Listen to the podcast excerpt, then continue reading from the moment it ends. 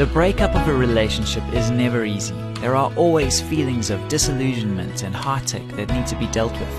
But how one moves forward with life is key to experiencing freedom in the future.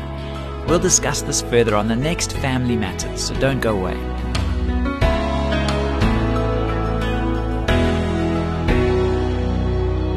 Hi, I'm Graham Schnell for Family Matters, where we offer practical advice from Focus on the Family. We received this question from a woman struggling with an ended affair. How do I move on from an affair that ended in disappointment?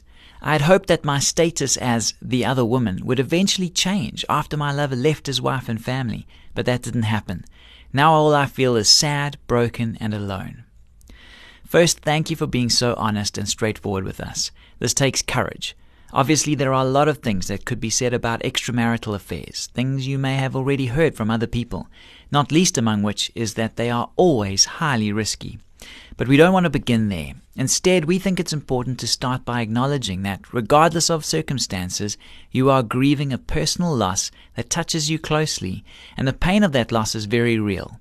We'd like to help you out of the dark place in which you find yourself at present. It's generally agreed that there are four tasks of mourning that everybody has to pass through in order to deal effectively with personal loss. These are the four tasks. Firstly, accept the reality of the loss, which involves overcoming the natural denial response by realizing that the relationship is really over. Secondly, experience the pain of grief. Many people try to bypass the pain by bottling up their emotions or rejecting their feelings. Don't make this mistake. Fully experiencing the pain provides genuine relief.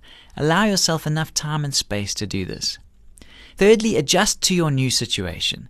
Make a serious effort to get used to the idea of living without this lover and getting past this disappointment. This may take time, but it can be done if you stay occupied and make up your mind to move forward. And fourthly, take the emotional energy you might spend on grieving this loss and reinvest it in a healthy and appropriate relationship or relationships. New friendships allow you to begin again as a person with a future. If you suspect that you may be dealing with a case of clinical depression, we recommend that you take immediate action.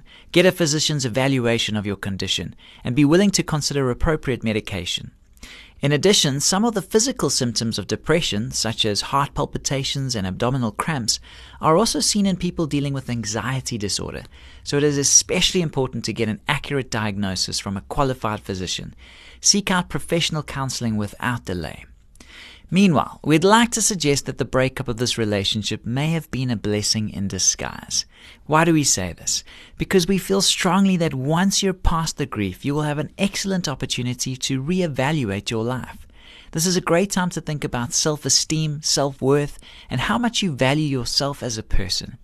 If you had remained in relationship with this man, a man with a family and ex wife, there's a sense in which you would always have been the other woman. Surely you want something better than that. Here at Focus on the Family, we are strong believers in the sacredness, inviolability, and permanence of the marital relationship. We think you deserve someone who will love you and you alone, someone who will remain committed to you for the rest of your lives together. That's why we want to encourage you to raise the bar and set your sights higher. If you think it might be helpful to talk these issues over at greater length with a counselor, we'd like to invite you to call Focus on the Family's Counseling Department to speak to someone who can help, as well as refer you to a licensed therapist in your area. Call 031 716 3300 to speak to someone who can help. We'd advise you to see what you can learn from this sad experience. Hopefully, it will teach you prudence and enable you to make wiser choices in the future. This program was produced by Focus on the Family I'm Graham Schnell, inviting you to join us again for the next edition of Family Matters.